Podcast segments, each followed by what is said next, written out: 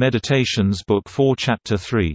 Men look for retreats for themselves, the country, the seashore, the hills, and you yourself, too, are peculiarly accustomed to feel the same want. Yet all this is very unlike a philosopher, when you may at any hour you please retreat into yourself. For nowhere does a man retreat into more quiet or more privacy than into his own mind, especially one who has within such things that he has only to look into, and become at once in perfect ease, and by ease I mean nothing else but good behavior.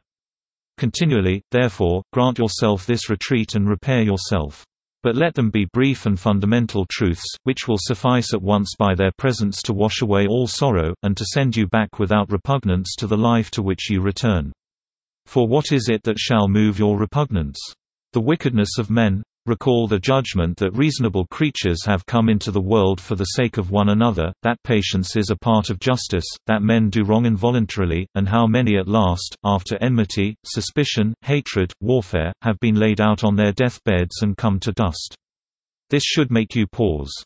But shall what is assigned from universal nature be repugnant to you? Revive the alternative either providence or blind atoms, and the many proofs that the universe is a kind of commonwealth. Shall then the things of the flesh still have hold upon you?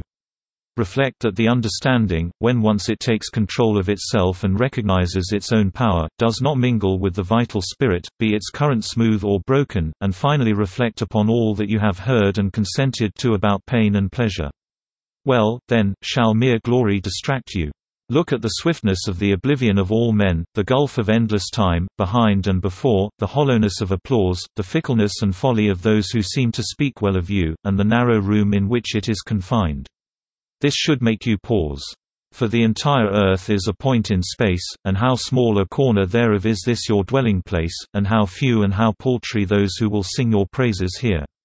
Finally, therefore, remember your retreat into this little domain which is yourself, and above all be not disturbed nor on the rack, but be free and look at things as a man, a human being, a citizen, a creature that must die.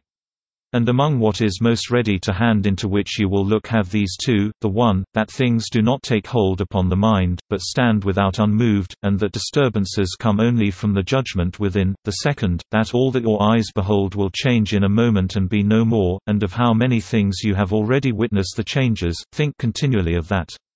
The universe is change, life is opinion. Your life is embattled with chaos, both externally and internally. You're overrun with negative emotions, busy overthinking as you try to juggle your hectic schedule and all the other stress life has landed on your doorstep. There is no need to deny it, this is a safe place. We all know how draining it can be, life is overwhelming. Sometimes it seems hopeless. Sometimes you feel helpless. Sometimes it seems as though inner peace is an impossibility. Dispel those fears right now with the practices necessary to turn inner peace into a habit. In no time, it will just be another part of your day. Release control. There is only one thing you have control over in this world and it's you. You control your emotions, thoughts, and behaviors. That's it, not external circumstances, not other people. The only thing you control in those situations is how you respond.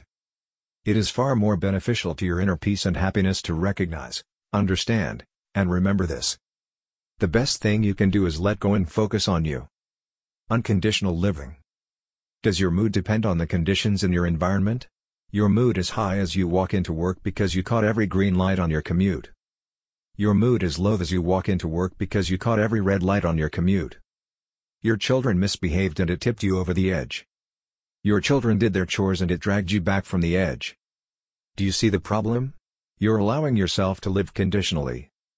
You are being led by your environment and the behavior of others. What does it all mean? If you want to find inner peace you have to stop expending your emotional energy on the conditions around you. Unconditional living simply means that you won't let the conditions of your life influence how you feel. Directed focus. This is perhaps the most powerful aspect of turning inner peace into a habit. Think of focus as a gift from the universe. It's something that will help build your appreciation of it, considering how often you need to focus. This walks hand in hand with the previous point. When you choose to live unconditionally you are shifting your focus from circumstance to self.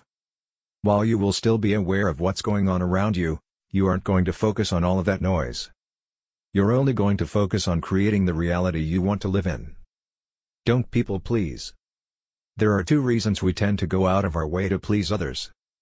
The first is that we get satisfaction from being helpful. It gives you little buzz. The second is we are too scared to say no and disappoint someone. The truth of the matter, though, is that people-pleasing just causes resentment, it stresses you out, and you get so busy pouring everything out into others you forget to refill your cup. You can still help others, but don't break yourself at the expense of others. The road that you walk to find inner peace will be an exciting journey. You will uncover many truths about yourself, as well as finding out how to handle stressful situations that life throws at you. A relationship with the universe or a higher power is the one that will help you stay grounded. It's about knowing that everything will work out for you, even if it might not feel or look like it. Meditation is an excellent place to start in getting in touch with it.